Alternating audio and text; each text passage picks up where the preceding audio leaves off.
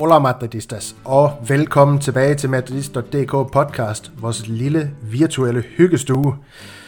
Vi skal i gang med del 2 af vores top 20 her på Madridist.dk over de øh, bedste, vigtigste og største spillere i klubbens historie. Vi sluttede ret bræt sidst, for jeg blev taget lidt en bukser ned af Niklas, Niklas og Malte, jeg synes, vi skulle dele den op i to.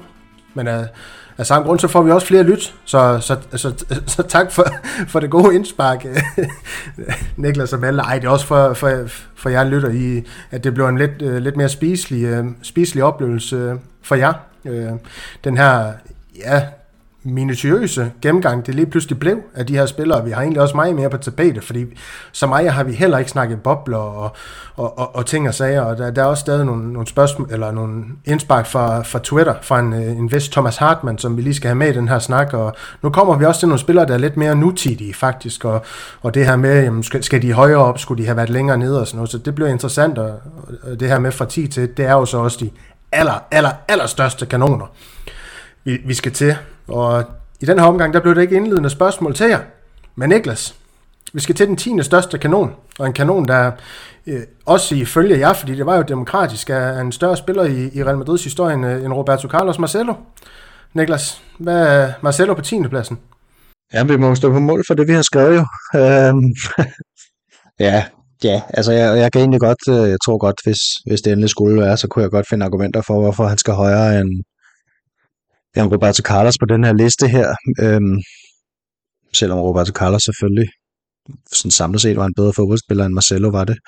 Og nu siger jeg var, han er, han er selvfølgelig stadig aktiv, Marcelo, over i, i, i Grækenland, men, men, men, men flere kampe end, end Carlos på 11. pladsen. Øh, lidt færre mål og lidt flere assists, og så, så selvfølgelig mange flere trofæer. Øh, den mest vindende spiller i Real Madrids historie, simpelthen 25 trofæer.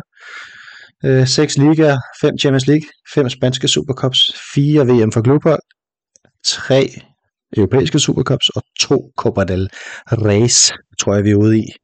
Øhm, med Marcelo, og ja, altså da han var bedst, der var han jo der var han jo nærmest øh, lige så betydende som, som en central midtbanespiller er på rigtig mange hold, sådan i forhold til spillestilen der omkring 2016-17 årene. Øhm, Hammer og, og Carvajal på hver deres øh, kant øh, dikteret i mange kampe, hvordan modstanderne skulle agere i forhold til Real Madrid, og, og, og, og selvfølgelig så, så, så var det knivskarpt på deres indlæg, og det, det gav bare rigtig mange mål på det tidspunkt der. Øhm, han har så haft sin, øh, ja, både sin, sin gode periode og sin, sin lidt, lidt, lidt ringe periode. Marcelo, han sluttede jo desværre ikke af så, så fandens godt, som man øh, kunne have håbet på med, med, med nogle tynde sæsoner faktisk. Øhm, og han spillede under niveau, men, men vi skal selvfølgelig huske ham for alt det gode. Og, og der var jo en periode på 3-4 år, hvor at, at han nok var verdens, verdens allerbedste venstreback. Øh, også en af de bedste, vi har set i øvrigt på hans topniveau, var, var vanvittigt, og sådan i forhold til, til sådan noget close control teknik, første touch og sådan nogle ting, så var han jo, ja, så er han jo atypisk i forhold til positionen, ikke? Altså der er et niveau over øh, nærmest alle andre, vi nogensinde har set. Øhm, så en flot 10. plads til ham.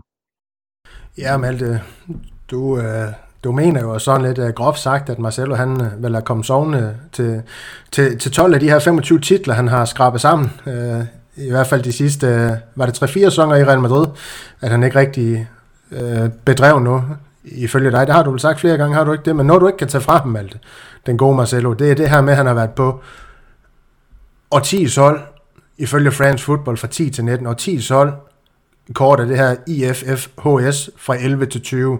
Han har været på flere gange årets hold af UEFA. Han har øh, været på flere gange årets hold af L'Equipe, årets Champions League-trup flere gange, og den her FIFA Fifth Pro World 11 har han været på hele seks gange. Altså det er jo en, en spiller, der i hvert fald sat sit aftryk op i, igennem øh, ja, tierne for Real Madrid, men, men man har sådan lidt en fornemmelse alligevel, at han ikke har vundet den, den sådan allerstørste indpas hos dig, selvom han jo nok alligevel rangerer højt over Vensterbak i, i klubbens historie for dit vedkommende. Men, men sådan helt på det personlige plan. Det er faktisk overhovedet ikke rigtigt. Jeg, jeg er meget, meget vild med Marcelo. Han var også øh, en af de, altså når, når man begyndte at se fodbold på det tidspunkt, jeg gjorde, så var han der fra starten af, så han har faktisk været, altid været en af mine øh, allerstørste helte.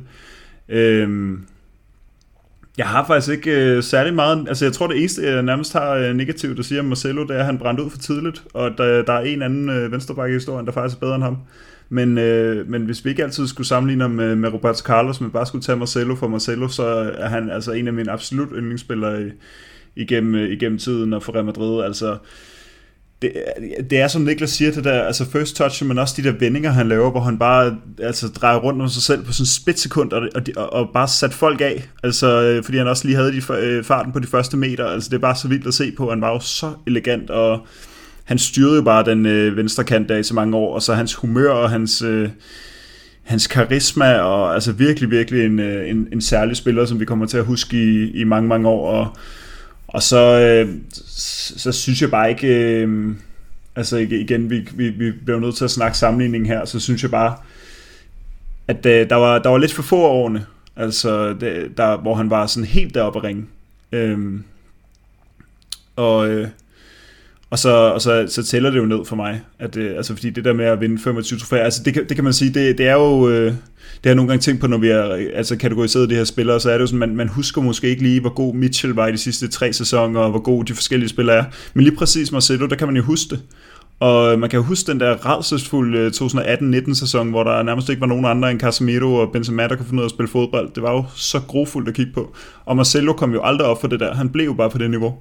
Og så, øh, men så øh, holdet havde øh, resultater, og så fik han nogle flere trofæer på, så det er jo derfor, man husker det. det. Men det kan jo sagtens være, at det i virkeligheden er lidt hårdt mod Marcelo, fordi det kan være, at der er masser af andre spillere, der, der har fået tilsvarende, altså de der mange, mange ligatitler, altså om de bare har høstet dem ind, fordi de ikke rigtig har haft nogen rolle længere. Altså, men lige med Marcelo, der kan man bare huske det.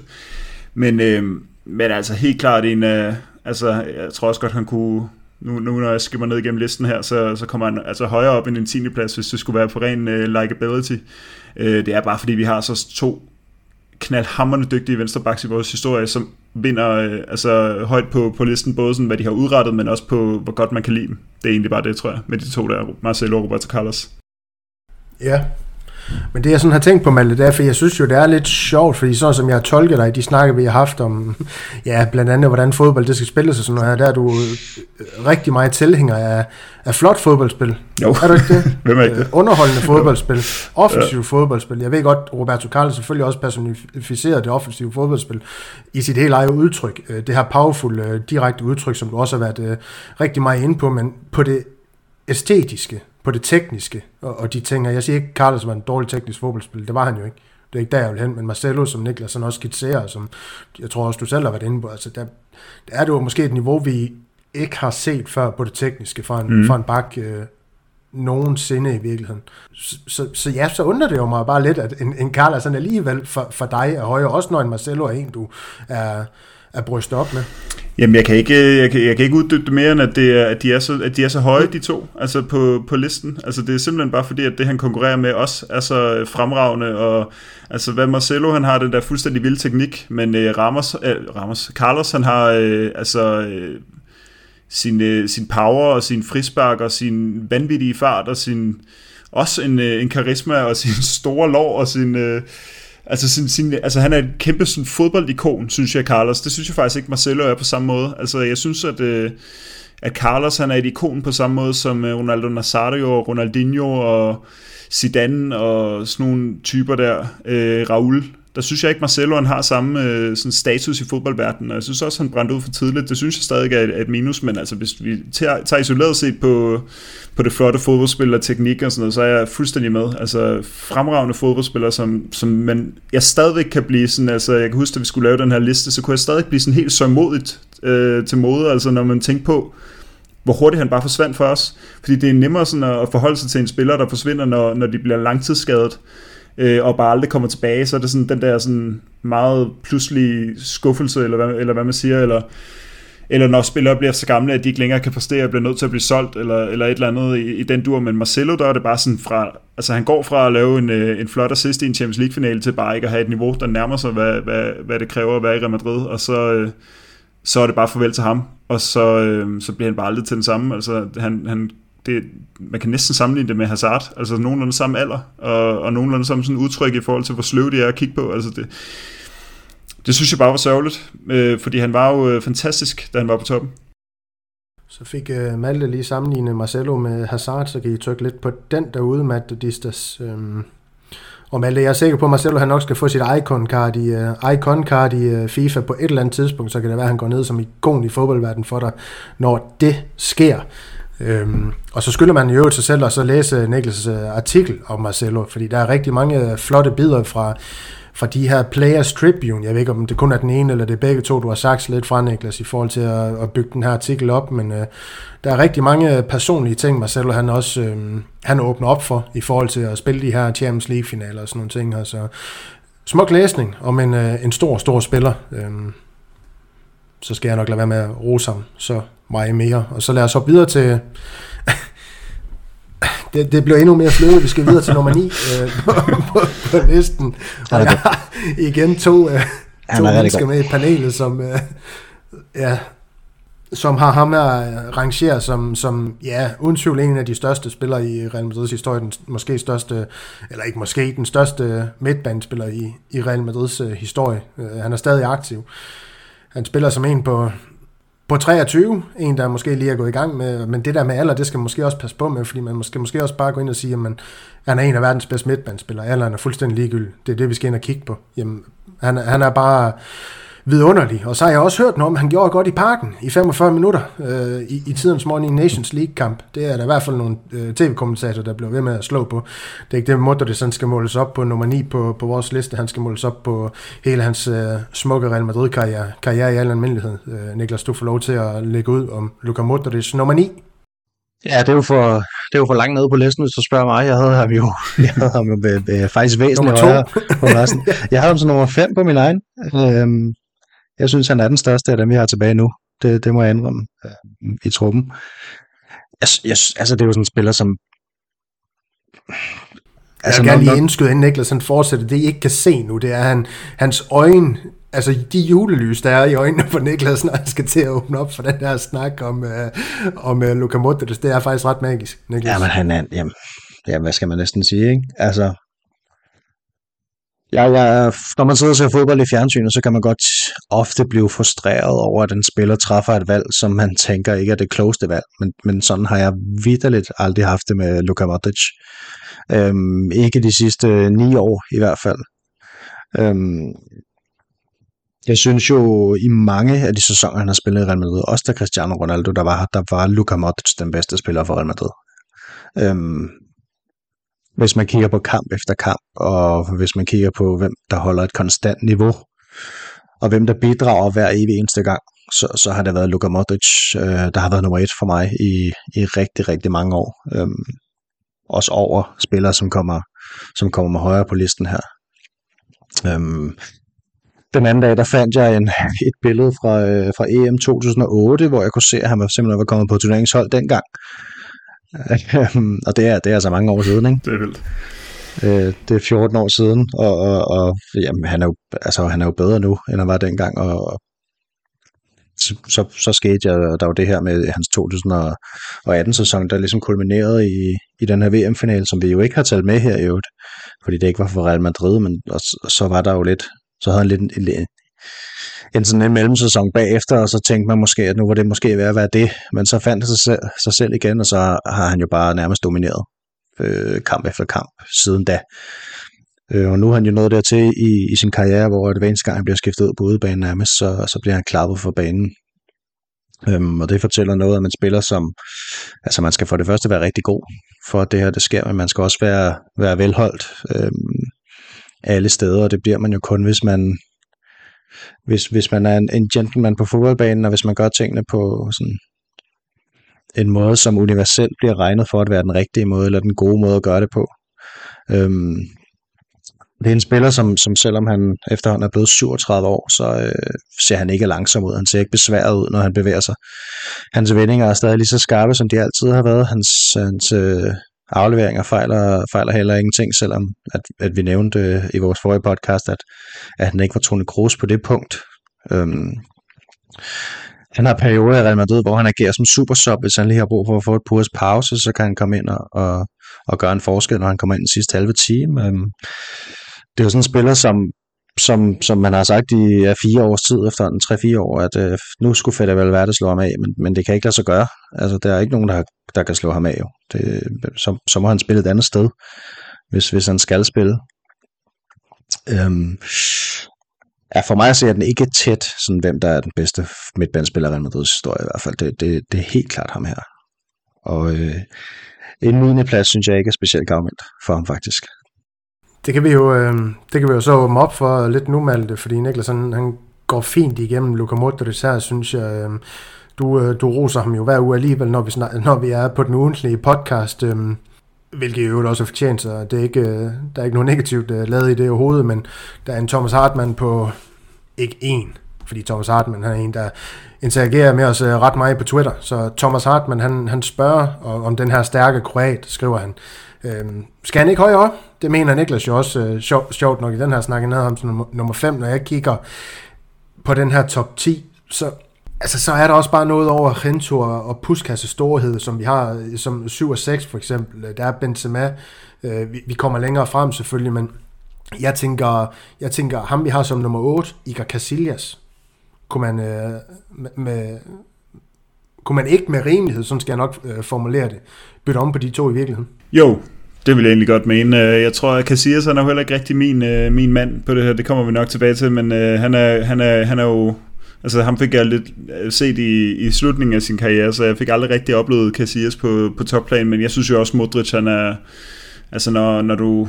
Han er jo han er, altså 9. pladsen i, i verdenshistorien, altså det er måske mere passende end bare i Real Madrid. Altså, han er, han er jo bare jeg ved ikke, hvad, hvad mere man skal, man skal tilføje for Niklas, men han, det er også det der med, at han er, han er jo både elegant, men han er også en rigtig vindertype, og, og vi skriver også i, i artiklen der, at det, det der med, at han bare hold, holder ud, altså, eller hvad hedder det, sådan noget, øh, altså stadig er holdbar, Altså ligesom med Cristiano Ronaldo og sådan nogle Zlatan Ibrahimovic, og der er nogle af de der kæmpe store øh, fodboldspillere, der bare ser så toptrænet ud.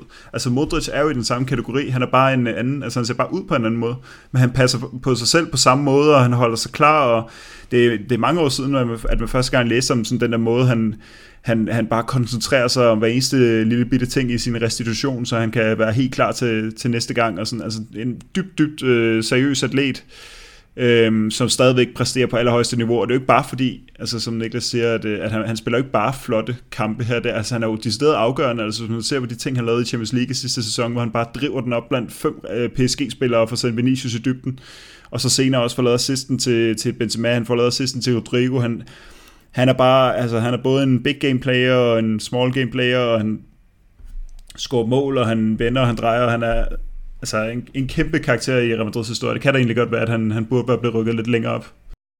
Den, det, den snak, det må jo så have på andet tidspunkt, hvis der skal ommøbleres lidt i den her top 20. Måske skal den udvides til en top 30 eller 50 på, på, på et eller andet tidspunkt, når, når tiden den uh, lige tillader det. Um, jeg er både enig og uenig i det her med sammenligning med spillere som Ibrahimovic og var det Ronaldo, mm. du også fik sagt. Um, jeg er helt med på, at de også holder sig klar til at spille fodbold, men deres niveau, det har jo været dalende. Det er jo ikke en debat, der er nødvendig at tage i virkeligheden, at øh, Ronaldo han ikke er på det samme niveau, som han var for, for bare en to-tre sæsoner siden, og Zlatan Ibrahimovic, han har jo heller ikke været på, jeg er stadig med på, at han kan præstere i, i Serie A, og som en, en, en, hvad, en reservespiller for, for AC Milan. Nu har han godt nok ud med en skade, men, men vi snakker jo om, at, øh, at en, jamen, så vidt jeg ved, nu ruller du lidt med øjnene, så har han jo ikke været øh, øh, fast starter øh, for det her Milan-hold. Han har også været alt for meget skadet og skulle, skulle døje med at komme tilbage i form og sådan nogle ting her. Men så har du en, en Luka Modric, der jo bare toppræsterer stadig i en alder af, af det er 37 mm. nu,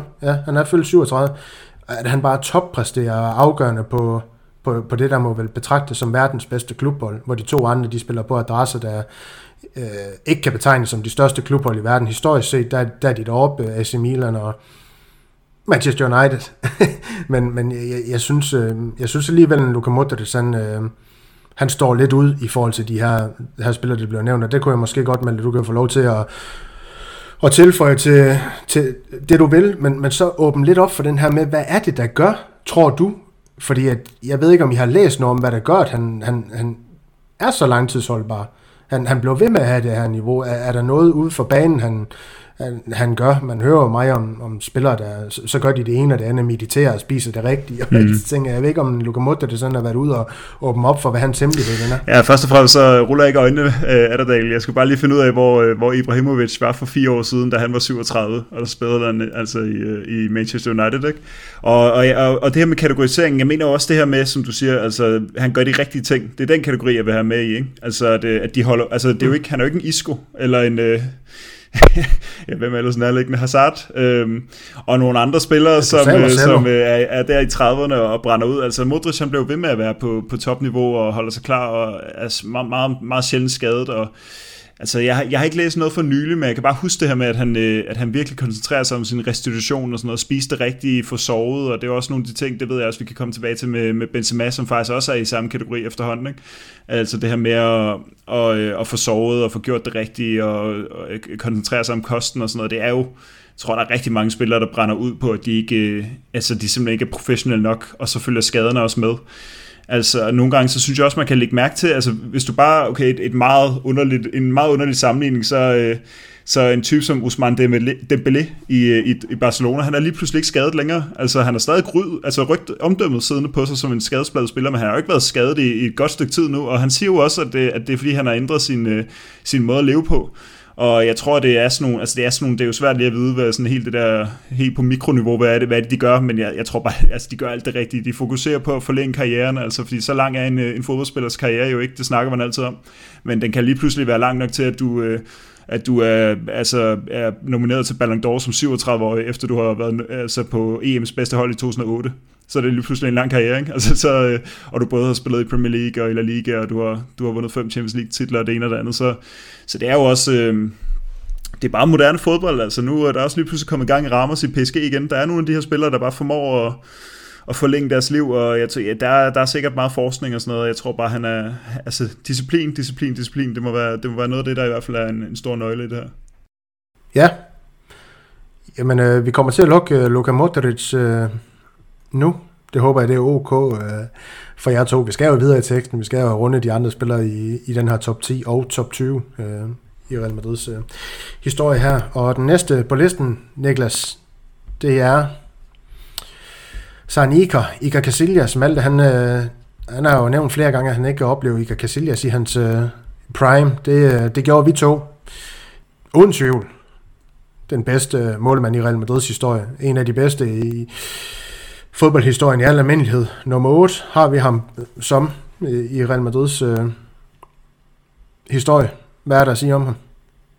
Ja, hvad er der siger. Han er også en af de her, øh, ligesom, ligesom øh, Luka Modric er en af de her spillere, som er elsket over hele planeten, eller var det, dengang han spillede. Øh, var en af dem, som, som holdt sammen på det spanske landshold, som, som som virkelig var delt op af Real Madrid og Barcelona spiller og et stort, øh, ja, stor rivalisering mellem de to. Øhm, ham og Xavi holdt, var ligesom limen på det tidspunkt. Øhm, men ja, 725 kampe for Real Madrid. Øh, startede jo ud som helt ung. Øh, sad i skolen den dag, han blev kaldt op til sin første, sin første kamp. Der skulle han en tur til Norge fik han at vide, mens han var i skole, øh, spille en Champions League, eller være med i truppen til en Champions League-kamp øh, mod Rosenborg. Jeg tror, han var 17 år dengang. Og, og han ender jo med at, at allerede stå i en Champions League-finale i, i år 2000, da han er 19 år, og så også vinde den. Øhm, og gør det jo så igen i, i år 2002. Der kommer han jo så bare ind for bænken, men vinder også den. Så allerede som 21-årig, der har han altså vundet Champions League to gange. Øh, som målmand med spilletid, det i sig selv, det er jo, det er jo ret vildt. Og, og, og sådan hans, hans prime, hvis man, øh, hvis man i hvert fald kigger på statistikker og så videre, den finder jo nok sted fra 2008 til 2012, som også er, er der, hvor at, at Spanien vinder øh, to EM og, og et VM, og han bliver kort til verdens bedste målmand fem år i streg på det her tidspunkt. Øhm, og det var jo sådan en målmand, han, det, ja, som er anderledes end, end det, vi har nu i Courtois. Øhm, han er ret lille jo, han er jo ikke mere end 1,85, øh, men så var han så til gengæld ekstremt eksplosiv og havde nogle helt, helt vilde redninger. Øh, fra tid til anden, altså, og så var han jo, man kan sige, han, han, han havde et hårdt job dengang. Man kan heller ikke rigtig sammenligne holdet. Altså, der var, der var, der var, der var så meget, der slap igennem øh, i, i, i 0-0'erne, ikke? i forsvaret, som han skulle tage sig af, så han var god en mod en. Det så man jo også i, i der var det VM-finalen mod, mod Holland, hvor han også redder den her på Robben her. Øhm, så på den måde var han jo faktisk lidt skræddersyet til at spille i Real Madrid. Han har måske haft det lidt svært i dag, hvor der, hvor der bliver slået meget en indlæg mod Real Madrid, men det har man jo også selv justeret til, fordi Courtois han er så stærk derude. Øhm, men ja, ekstremt mange kampe for Real Madrid. Ekstremt højt niveau i, i rigtig mange år under virkelig svære arbejdsbetingelser. Øh, masser af trofæer, fem ligaer, tre Champions League øh, titler. Øh, strækker sig helt fra 2000 til 2014, øh, de her Champions League titler. Slutningen af karrieren fra, fra Mourinho og frem, den blev jo ikke øh, det, som man havde håbet på. Så han er jo også en af de her spillere, som måske, måske dykkede for tidligt. Øh, han er jo reserve målmand, så vidt jeg husker, i, den, den, i, i La Decima sæson, ikke? hvor at han så spiller Champions League-kampene øh, og ender med at vinde Champions League. året efter han så første målmand, da Kayla Navas kommer til, men bliver så, øh, bliver så sendt til Porto efter en enkelt sæson, og så bliver Kayla Navas første målmand på det tidspunkt. Det, det virkede som om, at han blev lidt ødelagt af tiden øh, under Mourinho, hvor han bliver sat af, og hvor Dan kommer ind og står i en periode, og så henter man Diego Lopez til. Øh, det tror jeg, han havde lidt svært ved at, ved at komme tilbage fra, eller ved at kapere. Og det er jo også kun naturligt, at, at han ikke er lige så langtidsholdbar som for eksempel Buffon, som er sådan en, som han har fulgt lidt med og, og har et nært forhold til, fordi Buffon er en helt anden type målmand. Han er jo bygget lidt mere ligesom Courtois er det, øh, sådan en, en type, hvor at, at have ens spidskompetencer, de ikke nødvendigvis falmer, selvom man bliver 30 eller 32 år, hvor Casillas han jo levede lidt på sin eksplosivitet i de år her. Øhm, og det havde han jo også brug for med det hold, Real Madrid havde. Øhm, men, men ja, øh, altså han var også et, et kæmpestort øh, idol for Real Madrid. Altså øh, også sådan en, en af de her ikoner, som vi snakker om med Roberto Carlos, så er, er Iker Casillas, det er jo også, fordi at han, fordi han var der i så lang tid, og fordi han var den type, han var. Øhm, elsket af, af alle fodboldfans stort set, ikke? Øhm, så, så, men, men selvfølgelig en trist afslutning, men, men, men man skal også tænke på, at han var, han var jo rigtig god rigtig tidligt i sin karriere også, og han endte jo stadig med at få en lang Real Madrid-karriere, selvom den måske sluttede i en lidt for ung alder.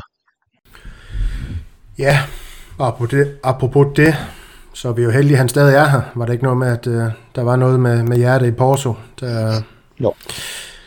der heldigvis uh, udspille sig til Iker Casillas fordel, hvis man, man kan sige det sådan. Han, han er heldigvis øh, stadig, og du har helt ret, Niklas. Casillas' øh, arbejdsforhold, arbejdsforhold som målmand i Real Madrid, det har ikke øh, været de samme som for eksempel en Courtois eller en Kjell Navas faktisk. Altså, det var jo det var jo legender som, uh, altså uover Hierro, der, der naturligvis var der i, i starten af hans uh, Real Madrid-karriere, altså det her med, jamen, jamen, vi kan jo nævne Pavon, du kan nævne Woodgate, du kan nævne Walter Samuel, Gabriel Heinz var jo også inde og spille midterforsvar i Real, Real Madrid. Uh, Thomas uh, Mejia, hvis der er nogen, der kan ja, huske ja, ham.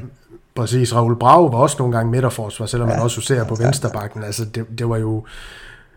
Ja, det var jo simpelthen bare håbløst dengang. Øh, øh, så, så kom Cannavaro og så stabiliserede, stabiliserede undskyld, øh, tingene en lille smule for, for Real Madrids vedkommende, men der var i nogle kampe også stadig åben hus, hvis man husker tilbage på igen 06-07 sæson, som jeg refererer. Tilbage til en masser af gange i de her snakke, fordi det er en legendarisk sæson, den her Espanyol-kamp, hvor Real Madrid de vender troende nederlag på 3-1 til, til 4-3 på Banabeo. Der var der i sandhed åben hus, selvom Cannavaro han spillede i Real Madrid smitter for os, den kamp, den kan man jo tage og gense, hvis man har lyst til at... Ja, der var kampe mod, øh, ja, mod Saragossa, mod Mallorca og så videre i de der år der, hvor man fik røvfuld. Altså, simpelthen fordi, at man bare ikke... Der var bare motorvej, ikke? Ja, lige præcis. Men jeg kunne godt tænke mig lige hurtigt med Casillas, fordi mit indtryk, det var, du, du har sagt, at du har haft ham længere nede på din personlige liste, ikke? Ja, jeg kan da godt være åben for, at Modric sådan lige kunne hoppe en gang op, hvis det skulle være. Men øh, oprindeligt var jeg egentlig fint nok tilfreds med, hvor vi endte med Casillas. Nå, okay, så i, i forhold til, ja, det var det, jeg frem til, i forhold til alt det, du har læst op på, på ham også i Real Madrid's historie, den opfattelse, der er om, omkring ham, måske i, i spansk fodbold, sådan nogle ting her, der er det en færre placering, vi har, ja, vi har fundet til, til Jeg har lige fundet den gamle liste, som jeg øh, havde forberedt til vores snak oprindeligt, der havde han faktisk også på 8. pladsen, så havde jeg så spillerne foran okay. øh, lidt på andre positioner, men øh, Nej, jeg tror, nok, den plads er fint. Altså, det, er jo, det tæller også meget det her med, at du, du spiller over 700 kampe for Real Madrid. Altså, det er jo vanvittigt mange kampe. Altså, rammer sig jo ikke engang. Altså, han har jo været 60-80 kampe for det der, for eksempel. Og ham synes man jo også var der for evigt. Altså, næstflest kampe, og mange af dem som anfører, og så videre, så videre. Bedste keeper i historien, klubhistorien. Så, øhm, så kommer man langt på sådan en liste. Og så blev han jo døbt, øh, den her San Ica, øh, det var jo virkelig med landsholdet, men det var allerede som 21-årig, at man begyndte på det. Og der blev jo skrevet i, i, i avisen den dag, at Ica, at det var efter, han havde reddet straffespark en straffespark-konkurrence, og havde stået godt sådan helt generelt til VM i 2002. Øhm, hvor han jo ikke skulle have stået, men øh, Carnizares havde et, et uheld med en aftershave, så, øh, så, så, så, så kan Silas fik pladsen. Som man siger. Øhm, Jamen, der skriver det jo, at Ika er ikke menneskelig. Den dag han kom til jorden, skinnede lyset på hans hus, som ved Bethlehems porte, da Kristus blev født. Han er en engel, der er faldet fra himlen. Messias, den udvalgte, skrev de spanske journalister efter den her kamp. Ja, de, de, de øh, kan slå med, med, med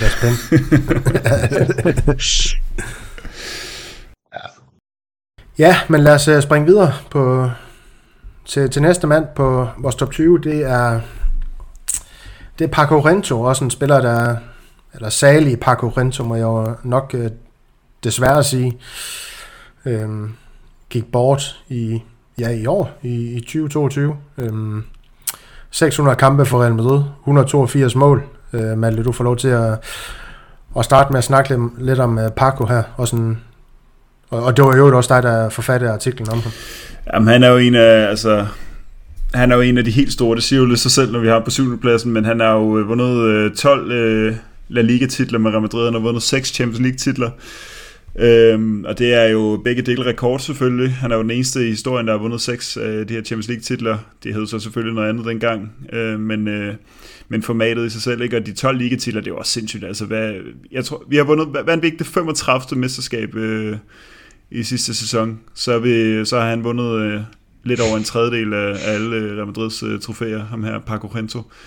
Og øhm, han er jo en af de helt store for den her god gamle tid med, med Di Stefano og Puskas og sådan noget. Han var, han var så den her spiller, der kunne, der kunne stille sig lidt mere i en, øh, en servicerende rolle, øh, hvis det er et ord, øh, men øh, hvor han øh, lå ude på kanten og skulle øh, lægge bolde ind til de her to øh, angriber, der Puskas han kom til lidt senere. Han er jo en af, også en af de første, der er der fra start af, altså i, i, i den her periode. Han kommer jo samme år som, øh, som Di Stefano i 1953, og så er han bare så ung i forhold til mange af de andre store stjerner, fordi det er jo det her, de kører det her øh, præ-Galacticos øh, øh, koncept med at hente en stor spiller hvert år. Så kom Copa, så kom Real, så kom øh, Puskas, så kom Santa Maria osv. osv. Øh, men Chendo, øh, Chendo, øh, Rento kom øh, tidligt, i en meget tidlig alder, og øh, kunne derfor også øh, ende med at bygge bro videre til den næste øh, periode her med Jaja-holdet, der, der vinder i øh, Champions League-titlen i, i 1966. Så på den måde kommer han også til at, altså at, at være med i utrolig vigtige perioder i Real Madrid, hvor mange af de andre har været for, for gamle til det. Altså simpelthen. Og han er jo selvfølgelig kendt for, vi har jo lavet en hel podcast, øh, dengang han gik bort øh, til ære for ham, og det, han er jo kendt for den her sindssyge hurtighed. Altså det er, og det kan man godt se, altså hvis man går ind og finder, øh, finder klip med det, eller finder gamle kampe. Og jeg skal helt så sige, hvis man kan tage sig sammen til at se nogle af de gamle, gamle kampe, hvis man synes, det er spændende at se nogle af de der Champions League-triumfer øh, i, i 50'erne, for at se, hvordan de her spillere spillet. Der er altså nogle klip der, der ikke findes i de der YouTube-klip, øh, fra, øh, som, som, som ligger derinde på, på YouTube. Øh, og han, altså, han er absurd hurtig, og det kan også godt være, altså det, det har nok også været en, en anden type øh, måde at ja, sådan, passe på sin krop, og, og altså, det, spillere sikkert bliver mere eksplosiv i dag, men så det kan også, også godt være, at kontrasten ser større ud dengang, men han, altså han, han er virkelig bare sådan en, en dynhurtig kant, og kan accelerere i alle mulige retninger, og, og, det, og det er også sjovt at se de her gamle klip, fordi det, det er sådan lidt, øh, det, det, er, det, kan, det kan godt se sådan lidt kajt ud, fordi at det er, altså den der måde, de står og laver tricks på med, med bolden, altså de har jo ikke, de har jo ikke kunne sidde og se det i tv, hvordan øh, tidligere store spillere har kunne, altså det, Vinicius har jo kunne kigge på Ronaldinho og Ronaldo og Rivaldo og Romario og Maradona, han har kunne se alle mulige, det har de her spillere ikke gjort, så de er sådan forgangsmænd for, hvordan, hvordan øh, tricks skal udføres, og det kan godt se rigtig kajt ud, men altså, det, det medførte i hvert fald en hulens masse trofæer, og han var jo den, der havde vundet flest øh, trofæer, indtil Marcelo kom og overhalede ham øh, med, med sidste sæsons mange trofæer der. Det var jo nok til at, til at at tage den. Øhm, og så var han som sagt øh, ærespræsident efter Di Stefano. Øhm, så en, en kæmpe spiller i, øh, i, i Real Madrids historie. Jeg tror også, han blev så stor, fordi han evnede ligesom at tage den der rolle som en lidt mere Øh, altså en, øh, lige, lige under de allerstørste øh, i hierarkiet. Øh, fordi jeg, jeg mener, at han, øh, han selv mener, at han godt kunne ligge lidt længere inde øh, centralt på banen, men, men der var ligesom bare ikke plads til ham der. Altså der var jo nogle, nogle endnu større øh, stjerner derinde.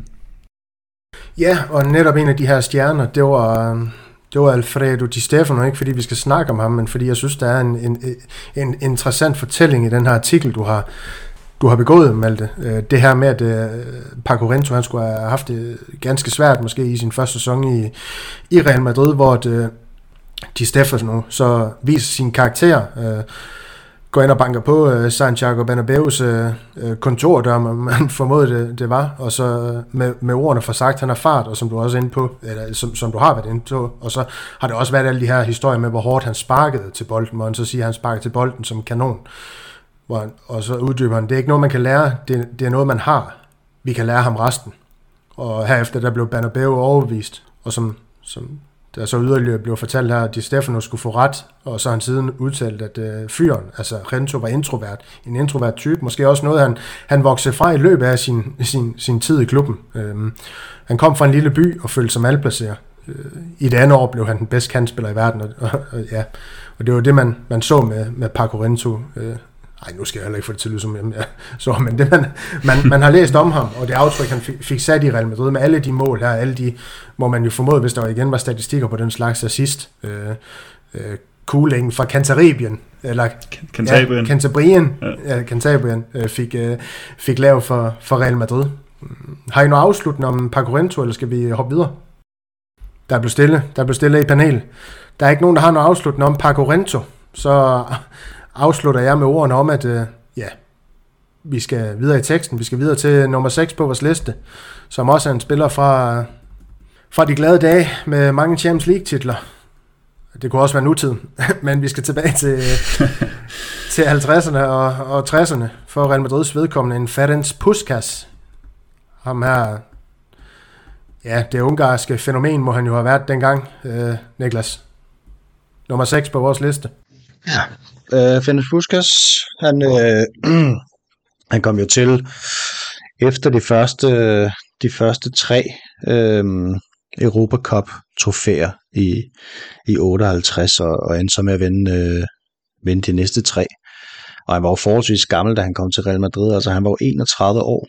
Øh, og han kommer altså til klubben efter efter to års karantæne, det vil sige, at han ikke har spillet fodbold øh, professionelt i, i to år, og så, så må man jo nødvendigvis være lidt ude af form.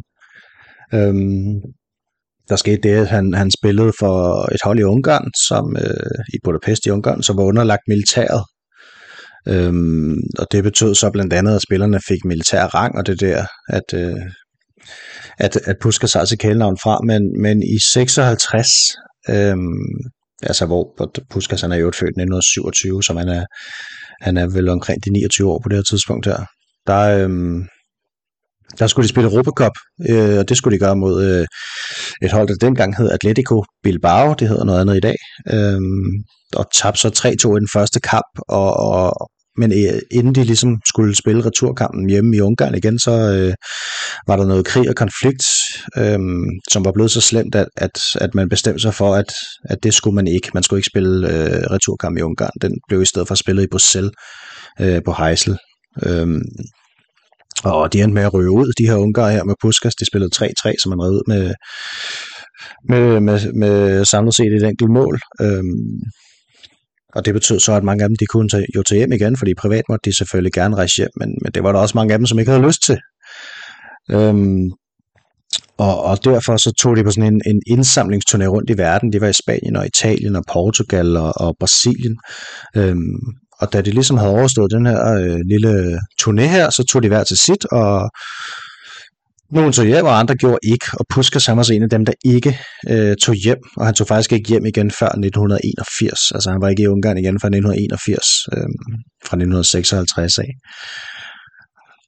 Og så spillede han sådan lidt, lidt uofficielle kampe for Espanyol i Spanien, og Og det var sådan, at øh, Juventus og Milan, de var sådan lidt interesseret i ham, men, men lige pludselig så fik han to års karantæne, altså han blev udelukket øh, af UEFA efter øh, brud fra, fra brudet for den her ungarsk klub her.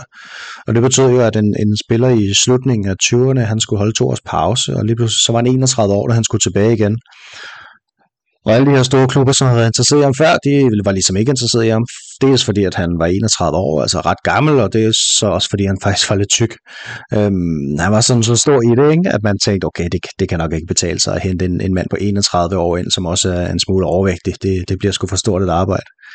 Øhm, og han boede i Italien på det her tidspunkt, og han kunne ikke finde en klub der. Og så øh, var der Manchester United, som ligesom lige var blevet ramt af den her øh, flykatastrofe i München, og havde mistet en masse spillere der. De overvejede ham også, men det blev heller aldrig til noget. Og så øh, endte han simpelthen i Madrid, øh, som, som jo på det her tidspunkt er verdens største klub, og, eller verdens største hold, og man har lige vundet tre Europacup-trofæer, og øh, jeg vælger så, at, altså det, det, det er jo helt vildt, at man så vælger øh, sådan en spiller, som, som er blevet afvist af så mange, men han kommer bare til, til klubben og bare score, altså scorer sindssygt mange mål for sin tid. Øh, han ender med at lave 242 mål i 262 kampe, det er jo, det er jo, det er jo et vanvittigt målsnit, det er jo næsten en per kamp. Um, altså når man kommer til klubben som 31 år, ikke? Um, så, så, så det er jo en ret, altså, ja, det er jo, sådan nogle, det er jo nærmest sådan nogle Messi Cristiano-tal, øh, 60 år før de, de ligesom selv lavede dem. Og, og derfor er han så atypisk for sin tid. Og jeg, ja, det ved altså jeg kom til at tænke på, at jeg synes måske også, at han, han sagtens kunne komme lidt højere op end den her, end den her 6. plads her. Øh, måske en 4. plads eller sådan noget lignende. For mig, der, der, der han bare kæmpestor og, og endte jo med at have ni år i Real Madrid, trods, øh, trods, trods den høje alder, da han kom til, og han er den ældste målscorer efter 2. verdenskrig for Real Madrid simpelthen. 38 år, 233 dage. Øhm, ja, flest mål for Real Madrid i Copa del Rey med 49. Øh, flest mål for Real Madrid i en øh, Copa-sæson med 12 mål. Flest mål for Real Madrid i en Europacup-sæson, før det hed Champions League med 12. Øh, flest mål for øh, Real Madrid i en ligakamp øh, med 5. Den er så blevet delt senere. Øh, ja, alle mulige forskellige målscoringsstatistikker. Altså, han har vandt sølv i Ballon d'Or i 1960, han blev topscorer i La Liga i fire gange, han blev topscorer i Europacupen to gange. Øhm, ja, det er en, også en helt vild spiller, på trods af, at han egentlig så sent kom i gang i Real Madrid. Malte, du får ikke lov til at tale Puskas. Du får lov til at tale Karim Benzema, som Niklas åbenbart mener, at Puskas skal over. Øhm, jeg ved ikke, om du er samme holdning. Øh, Benzema, der ikke kom sent i gang for Real Madrid, kom til klubben i 09. Huserer stadig, er måske, eller han er verdens bedste fodboldspiller. Han bliver snart kort til verdens bedste fodboldspiller lige nu, mens vi sidder og taler, der er han ude med en skade, kommer formentlig tilbage øh, efter den her landskampspause, vi, vi er i, og bevæger os stille og roligt ud af. Øhm, jeg kunne også nævne rigtig, rigtig mange ting, og du har skrevet rigtig, rigtig mange ting om Benzema's bedrifter i Real Madrid, og selvfølgelig de titler, han har vundet, de kampe, han har spillet, eller de mange kampe, undskyld, han har spillet, mål, han har scoret. Assist øh, er der ikke tal på det, I valgte ikke at tage med, men han står noteret for flest assist i klubbens historie, har du skrevet. Øh, altså, når jeg kigger ned over det her, og det her med, at han, han går ind i en, ja, han har spillet en sæson, undskyld, et år. Ja, en sæson er det jo, det er, det er, det er for sæsonen nu, øhm, den her Ballon d'Or-kåring. Øh, 2021-2022 sæson, hvor han formodet ikke det, vinder Ballon d'Or. Øh, jeg kan næsten ikke forestille mig andet end øh, Benzema, han kommer til at stå med den her. Altså, for mig, der er det bare den, ja, den sådan største, hvad kan man sige, rendyrke nier i, i, i klubbens historie, også over Puskas. Øh, der, der, er, der er ingen tvivl øh, for mig i, i, i den sammenhæng. Nej, det er der for mig.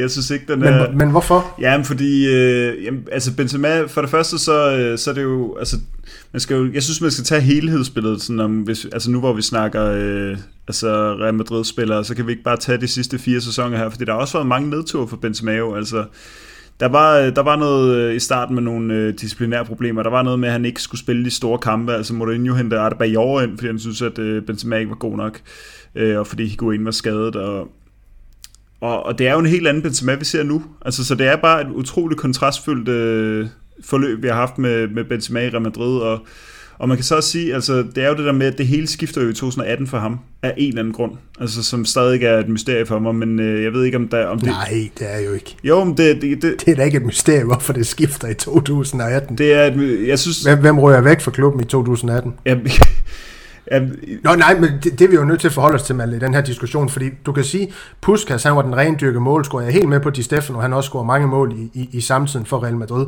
Men lad os, sige, lad os lave sammenligningen, at Di Stefano, han, han var den, der, der, der bandt spillet sammen for Real Madrid, og, og måske satte uh, sat øh, Puskas altså op. Det, det er i hvert fald det, jeg antager i forhold til, hvordan de var som spillertyper. Så kan du drage parallellen til Real Madrid, Benzema Ronaldo, hvor Ronaldo nok var, var mere Puskas-typen, og øh, Benzema, Di Stefano-typen. Jamen, jeg er med på, at, øh, at Ronaldo smutter i 2018, men det er mere det her med, at Benzema han er toppet i, altså i slut 30'erne, eller slut 30'erne, altså op i, op i 30'erne, øhm, hvor det, at han siger jo selv, altså at hans, øh, disciplin, altså hans disciplin simpelthen var dårlig i, i de tidlige år. Øh, og, øh, og det var også noget af det, som Mourinho var efter. Også det noget, man nu, altså jeg kan, jeg kan huske, at jeg havde nogle venner, der ikke øh, følger sindssygt meget med i spansk fodbold. Sådan er det jo gerne, når man ikke følger et spansk fodboldhold, så ser man ikke vildt meget spansk fodbold. Og da de så så øh, Benzema til... Øh, til en eller anden, øh, ja, det må nok have været øh, VM i, nej, EM i 2020, eller 2021 har det så været, og, øh, og, så, og så de så, hvor, sådan, øh, hvor, hvor, hvor, øh, hvor atletisk han var blevet, altså sådan virkelig øh, toptrænet og trimmet, altså det, var, det var en helt anden Benzema, de huskede de har set for nogle år forinden, og det er jo, altså fordi han havde en helt anden kropstype, han var ikke øh, den der sådan fuldstændig øh, trimmet atlet, som han er nu jo, fordi nu, nu ligner han jo mere en, øh, en, øh, en øh, Cristiano Ronaldo, sådan rent kropsmæssigt, den han ligner en Eden Hazard for eksempel, altså, og, og det er jo noget, der har skiftet for ham, og, og at han så slår, altså slår igennem fra sådan, i det øjeblik, vi mister Altså, fordi nu kommer mysteriet altså for mig. Det øjeblik, vi mister Ronaldo, øh, som ligesom er ham, der har gjort, at Benzema også kunne have fået så mange assist, ikke? fordi han har, de har virkelig haft et godt samarbejde, og det er Bale, der får, øh, sådan, der bliver hævet op til, øh, at han skulle være det helt nye. Så er det Benzema, der slår igennem. Altså, det, jeg synes ikke, det lå i kortene, at han skulle være den, der sådan tog et skridt frem, især fordi han kom jo fra en sæson, hvor han havde scoret fem mål i ligaen, og to af dem var på straffespark. Ronaldo blev nødt til at forære ham straffespark, alene af den grund, at øh, Banabeo bare altså var totalt meget efter Benzema i den her tid, og han blev nødt til at pege på ham, når han øh, fik sine assister og sådan noget. Altså, det var jo ikke noget godt tidspunkt for Benzema, det her. Men det ender så bare med, at det bliver vendepunktet for ham. Og øh, det er jo også en del af, af, af Benzemas historie i Real Madrid. Det er jo, at der har været altså mere end bare lige en, en dårlig periode og en, en, en skade her og der, altså som hvis vi sammenligner med Modric for eksempel. Altså det, det har reelt været sæsoner, der har været under niveau, og øh, angriber, der har skubbet ham ud på bænken, og en utrolig svær start, da han kom til klubben jo. Altså han havde jo en utrolig svær start i, i Real Madrid, og havde svært ved at vende sig til, til livet i Madrid og sådan noget, men jeg er helt med på, de sidste fire sæsoner har han været på et helt særligt niveau, og især i den sidste sæson, hvor han jo øh, scorer 44 mål på, på 46 kampe, og, og dermed har et målsnit, der minder om det, som Puskas havde hele sin karriere i Real Madrid. Øh, fordi Puskas øh, Altså det er jo øh, det er, det er også det der med Puskas. Det er også tre Champions League titler, men det er også to Champions League finale hattricks og sådan noget. Altså der er vilde ting at sige om Puskas også. Og Jamen, jeg, jeg skal heller ikke kunne sige, altså nu har vi, vi har jo Benzema højere end Puskas, øh, og jeg er heller ikke sådan helt øh, entydig på, om, om, altså om den ene er højere end den anden, men, men det er fordi, vi har en spiller, der, altså som Puskas, der eksploderer på få år i Real Madrid, og bare scorer mål og vinder titler og alt muligt, og så er der Benzema, der hvor du kan hoppe ned i et, øh, et givet år, og så er det en helt anden fortælling, end fortællingen er fem år senere eller fem år tidligere. Så det er bare en, altså for mig er det bare en, øh, altså han er den klart mest sådan op og ned spiller, vi har, vi har placeret på den her liste, og så en lille ting, jeg vil have med her til sidst også, det er også, hvis Benzema var sluttet i 2018, så havde han spillet mange kampe og scoret forholdsvis mange mål, men jeg tror ikke, vi havde diskuteret ham i, i, altså, i nærheden af en, en top 20, altså hvis han var stoppet i 2018 efter to dårlige sæsoner under Zidane, hvor han ikke rigtig scorede så mange mål. Men så lige pludselig så vinder han ekstra Champions League titler, han vinder ekstra ligatitler, han scorer øh, omkring 30 mål per sæson, indtil han lige pludselig scorer 44. Og så betyder de der mange, mange kampe og mange, mange mål, han har spillet og scoret, de betyder jo lige pludselig noget ekstra, fordi så ligger de bare ovenpå, og så, øh, så springer han jo tit, øh, pladser op, og når vi snakker om, om Modric skal en plads højere op, jeg tror faktisk, du nævnte, Niklas, at, øh, at Modric han er den bedste af de aktive spillere, vi har i truppen. Det tænkte jeg også var en reference til, at han måske endda burde score øh, Karim Benzema. Det, det kan du få lov at forsvare, hvis det ikke er rigtigt opfattet. Men det er jo, øh, Benzema han har jo flere øh, sæsoner, flere titler og flere mål og flere alt muligt, og er nu nummer to på topscore-listen og sådan noget, så, så lige pludselig er han svær at komme udenom, ikke? og så ender han jo rigtig højt på den her liste. Ja, jeg sidder og tænker på, Malte. Jeg synes, øh, jeg synes i den periode, du også refererer til, lad os bare sige fra, lad os sige fra 14 til, til 18 for eksempel, der, der, der slår han mig egentlig også som en undervurderet angriber. Det er også lidt det, jeg, jeg synes, jeg, jeg, jeg faktisk hører dig sige, selvom du øh, er meget efter ham for hans 18-sæson, hvor han scorer fem mål, kan det passe? Ja, fem ligemål. Scorer i Champions League, finalen mod Liverpool, ikke? Mm. Øhm, det er et af Karius' øh, mange mærkværdige, mærkværdige undskyld, indslag i den Champions League-final. Øhm, men at man måske havde overset også, hvor vigtig og hvor, hvor dygtig en angriber han var i, i, i skyggen af netop øh, Cristiano Ronaldo, og det er egentlig bare det, der blomster efterfølgende. Jeg ved ikke, altså, du kan jo vælge at anskue det fra forskellige vinkler, øhm, og så synes jeg ikke, det skal lastes nu, når vi sammenligner Benzema og Puskas, når Puskas han først kom til Real Madrid, da han var 31, og så gjorde det, han gjorde øh, fra 31 og frem til han var 8-39, at, at Benzema han, han er blevet endnu bedre op i 30'erne. Det synes jeg ikke, det skal lastes i, last ham i, i, i den her argumentation, når vi, når vi, øh, når vi sammenligner de, de to spil her, du var meget inde på det der med, at det kom sent for Benzema, det var det, jeg hørte dig sige, øh, øh, Malte. Det var meget op og ned i, i starten af hans øh, Real Madrid-karriere, hvor I går ind. Altså nu skal vi heller ikke, jeg ved godt, Jesper han har snakket meget grimt om I ind, men I går ind, han var altså også en, en, en forholdsvis dygtig angriber øh, i, sin, i sin tid i Real Madrid. Så kan det godt være, at han var lidt utilfreds med, at der skulle deles om spilletiden med Benzema. Øh, øh men ja, altså Benzema, for mig, der har han også i de sidste fire år, som du er inde på, Malte, havde han jo også fagnet Real Madrid på en lidt anden måde. Jeg synes jo, mere man begynder at se de lederegenskaber, han jo også øh, har indeholdt, altså også på banen. Han har jo, jeg har selv sagt anført nu, på grund af det her ancienitet, øh, ja, hierarki, man, man har i Real Madrid. Måske han i virkeligheden har været det alligevel. Det er jo svært at sige, men han virker bare som en spiller, der ikke kun på spil og på banen, men også vokal på en eller anden måde. Den her måde, han fagner de unge spillere på. Alle de her ting, værdierne omkring klubben. Øh, ja, jeg vil nok bare frem til det der med, at han er, jeg kan godt lide at bruge, bruge ord madridista og madridismo, men det her med, at han, er, han har det hvide hjerte, det, det synes jeg, det er, det er vokset mig mere ind i ham i, øh, i, i, i de seneste fire sæsoner. Altså, det vægter jo også bare højt i de her, når man kan se spillere, der elsker klubben. Det må jeg også bare sige. Og udover at elske klubben, så, så også leverer noget fantastisk fodboldspil. Benzema, det er jo ikke kun en målscore. Han laver jo stadig flest assist for Real Madrid, selvom han også laver flest mål nu. Altså, det er jo en, for mig en, en, en fuldstændig enestående angriber, en vanvittig angriber, en vanvittig fodboldspiller i, i, i al almindelighed. Og jeg synes egentlig, han også stadig, når jeg hører andre podcasten, vores egen, hvor vi, hvor vi selvfølgelig gerne roser vores, vores spillere, fordi andre ikke gider det, men, men, men stadig ikke bliver, altså, anerkendt nok i virkeligheden. Øhm, især for eksempel i snakken med, med Lewandowski, som jo selvfølgelig også er helt utrolig. Øh, man kan altid diskutere, hvem af dem, der, der, der er bedst øh, lige nu. Øh, Benzema, han er jo, så som jeg har sagt, øh, skadet lige nu. Men, men det er jo Benzema, der tager Ballon d'Or den her gang, så kan det være Lewandowski måske for, for den her sæson. Jeg ved det ikke, men jeg siger bare, at øh, Benzema, han fortjener også mere anerkendelse. Og den synes jeg også, den er vigtig at, at give ham. Og det synes jeg også, vi har, har selvfølgelig gjort med den her øh, plads... Øh, plads på, på listen. Malte, havde du en tilføjelse?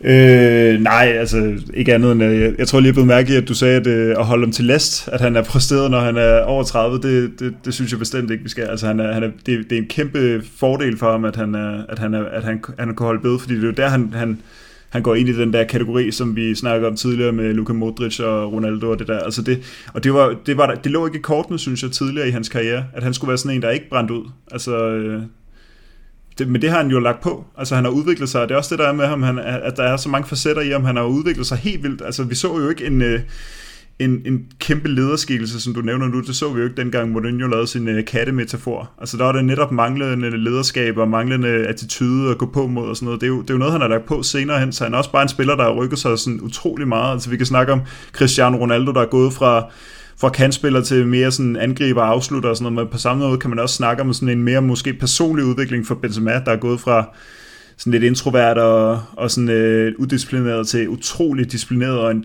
kæmpe leder på, på verdens største klubhold. Altså det er jo bare, og det er jo også fordi han er blevet ældre. Altså det kan man tydeligt se, at, han, at det, det er kommet her i de senere år jo. Jeg kan lige høre dig om noget afslutning her. Hvis, og det er jo med stort øh, H, stort V, stort I og stort S, at Benzema skulle gøre det umulige og indhente Cristiano Ronaldo som altiders topscorer for Real Madrid. Er der så nogen tvivl om, hvem der er størst af, af ham og Puskas i, i Real Madrids historie? Du spørger mig. Ja, det gør jeg. Hvis, hvis, øh, hvis, hvis han laver, øh, hvad, skal han, hvad skal han lave, 124 mål for nu af, ja. og til han, øh, til han stopper, nej, så er der ikke nogen tvivl. Hvor mange mål scorer han i sidste sæson? Nej, 44, siger Malte. Så det er hvad? To og en halv sæson af den slags, han skal levere? Eller er det tre? Ja, det er i hvert fald tre. Spændende. Spændende. Ja, men det, altså, det må han da gerne, det skal da ikke komme an på det. Men, men det er jo også rigtigt, hvad Malte siger, hvis han var stoppet i 2018. Altså, så er han Men jo det er jo ikke- også stort har- H, det er også et stort V, det er også et stort I, og det er også et stort S, ikke? Jo, jo, det er det jo, men, men, men det er bare en sjov udvikling lige pludselig at bare begynde at lave helt vildt mange mål, når man har haft, når man har haft to sæsoner i sin karriere, hvor man har lavet over 20 ligamål for Real Madrid inden da, ikke? Og han så har fire for fire efterfølgende. Øhm, men ja, men ja, altså det er jo også, som Malte siger, han er gået fra at være introvert, og han har jo tydeligt ud, udtalt sig om, at han ikke rigtig havde nogen venner i fodboldens verden og sådan nogle ting, og det havde han ikke rigtig brug for. Og nu ser vi ham jo på, på mange opslag på de sociale medier, øh, mænge sig med de unge øh, brasilianere blandt andet, og, og virkelig tage sig af dem. Øhm, så, så, så der er jo helt sikkert også noget af den her personlige udvikling, tænker jeg, som gør, at, at han er simpelthen en bedre fodboldspiller nu og en større leder.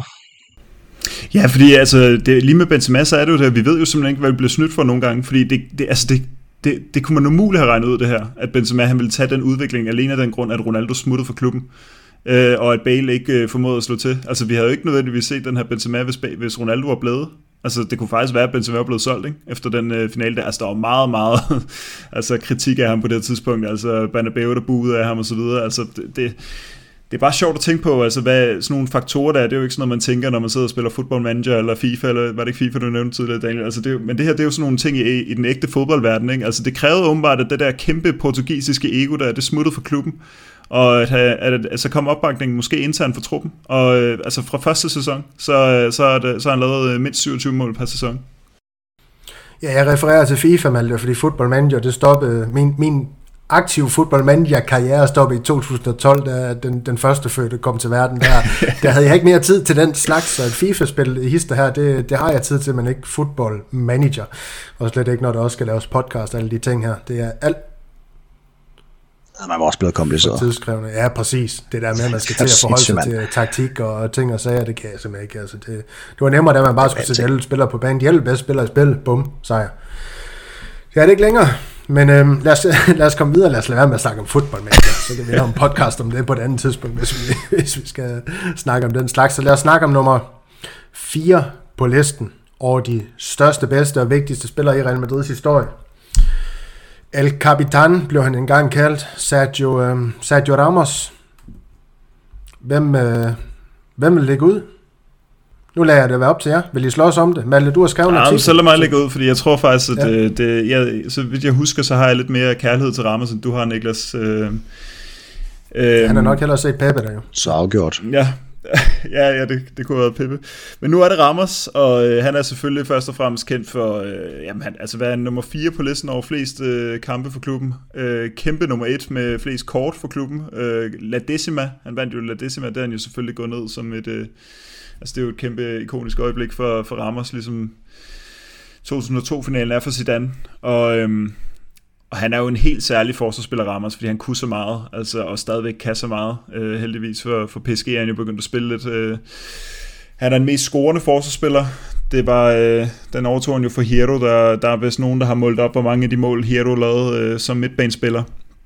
Men Ramos skal selvfølgelig op på den liste her for, for hans mange sæsoner, hans mange mål, hans utrolig mange titler, og, og så er det også lidt sjovt det her med, med antallet af gange, han er blevet sat på årets hold af både FIFA og UEFA. Altså det er kun Altså fordi det, det er sådan noget, det, det, man kan godt tabe de der tal lidt, altså når man læser op, at så Modric har været der 4-5 gange, og så har Marcelo været der et, et vis antal gange og sådan noget, men så er der jo også mange andre spillere, der har været der mange gange. Men lige med Ramos, så er det altså kun øh, Messi og Ronaldo, der, øh, der har gjort det mere, end, øh, end Ramos har altså været på de her hold. Og det, det er jo sådan en ting, man, man kan ligesom kan tage ud af det her. Altså i moderne fodbold, der, der, er, der, ikke, der er det kun de to allerstørste, der kan, der kan overgå Ramos.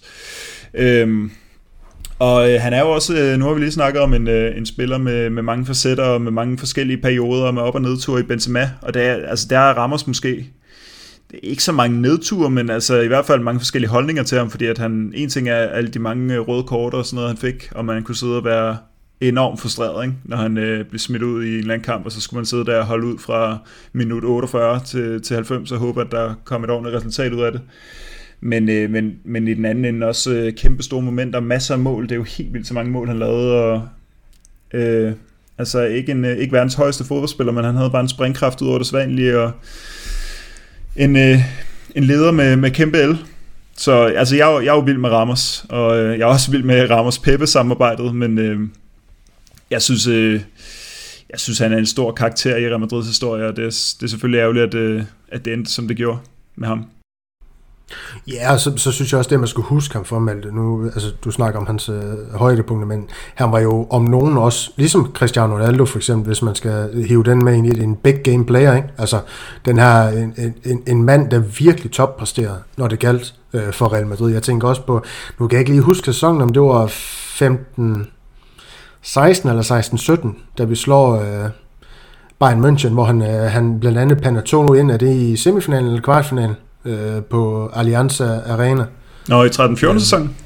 Er det 13, var det 13-14? Det var semifinalen i 13-14 på Allianz, ja. Ja, ja, ja, ja så, så er det mig, der er for langt frem der, men, men han har jo ja, så også finalen i øh, ja, La Decima, øh, samme sæson, ja, 13-14 der. Altså, det var jo bare en utrolig kampagne for hans vedkommende, og så står han også noteret for, for et mål i, øh, ja, det var så mod Atletico Madrid, øh, det må så være 15-16, Malte, hvor ja. han får, får, får sat den ind der. Øhm, så, så en mand, der, der var der i, i de store kampe for Real Madrid, ikke kun offensivt, men også defensivt, hvor jeg, jeg, jeg synes, man så en, en rammerstræd i alvorlig, øh, alvorlig karakter, på den positive måde, ikke den negative måde, fordi jo, jeg er med på, at han, han kunne øh, lade sig rive med af, af, af kampens... Øh, hvad kan man sige, nerve på en eller anden måde, men, men han, han var også i stand til at holde hovedet koldt i, i de vigtigste øjeblikke i, i, ja, i, i den tid, han var i Real Madrid. Øh, det, det synes jeg også, øh, man, man selvfølgelig fortjener at nævne og, og, og, og knytte på uh, Ramos' tid i klubben. Uh, Niklas, jeg ved ikke, om du har noget positivt at sige om Sergio Ramos, som spiller i Real Madrid, eller for hvor havde du ham egentlig hen på din egen personlige liste? Jeg ved ikke, om du stadig har den, uh, eller om du kan huske, hvor du havde ham. Ej, jeg havde ham som nummer 6, så han var ikke helt væk. Okay. Øhm, men, men, men jo, jo, selvfølgelig har jeg masser af positivt. Altså, jeg anerkender også Ramos' niveau og så videre. Øhm, han kommer ikke ind under huden på mig, som, som så mange andre gør, eller, eller som han har, han har gjort hos så mange andre. Øhm, men, men, men han var jo nok verdens bedste centerforsvar i en, i en ret lang periode, og og man kan sige, at han var en blanding af, af en masse gode ting, som han gang imellem kappede over. Altså han var både hurtig og forudseende aggressiv og øh, hovedstødstærk og, og så selvfølgelig en, en stor leder for Real Madrid og en god repræsentant for Real Madrid og sådan hele det spanske aspekt af Real Madrid gik han jo meget op i og, og og selvfølgelig også altid gået meget op i landsholdet. Han har jo sindssygt mange landskampe. Øhm, og så ved jeg ikke, om det var det, der endte med at koste den sidste skade, om det var hans, øh, hans jagt på rekorder, eller hvad det var, hvor han lige skulle, der var noget med, at han lige var skulle ind og have fem minutter i en landskamp, hvor han var skadet, ikke? og så kom han tilbage til Real Madrid og var skadet igen, og skulle øh, død og pine spille mod Chelsea, hvor han jo slet ikke var klar. Altså, og så endte det jo med at være, være to kæmper, der skulle, der skulle, skulle se, om de kunne enes øh, med hans kontraktsituation til sidst, og, og, og det endte jo desværre ikke, som, som det burde have endt. Altså, han skulle jo muligvis har sluttet sin karriere i Real Madrid, men, men, men, men 35 år og, og et helt år ude med skader, så er det jo også altså, det er jo begrænset, hvad man kan tilbyde sådan en spiller, det er jo klart. Øhm, men jo, en stor spiller, der først han blev, da han blev centerforsvar for Real Madrid på højre bak, var jeg ikke vild med ham. Det, det indrømmer jeg gerne, men, men, men ja, som du siger, lige så mange frustrerende øjeblikke, man har med ham i Madrid, lige så mange ikoniske øjeblikke har han jo. Altså, de er jo blevet nævnt, ikke? Den har jo også en, en Supercup mod Sevilla, det tror jeg også er i 2016, øh, eller 15-16, øhm, hvor han også er inde og afgør den til allersidst. Så, så det kunne han det der, det må man sige.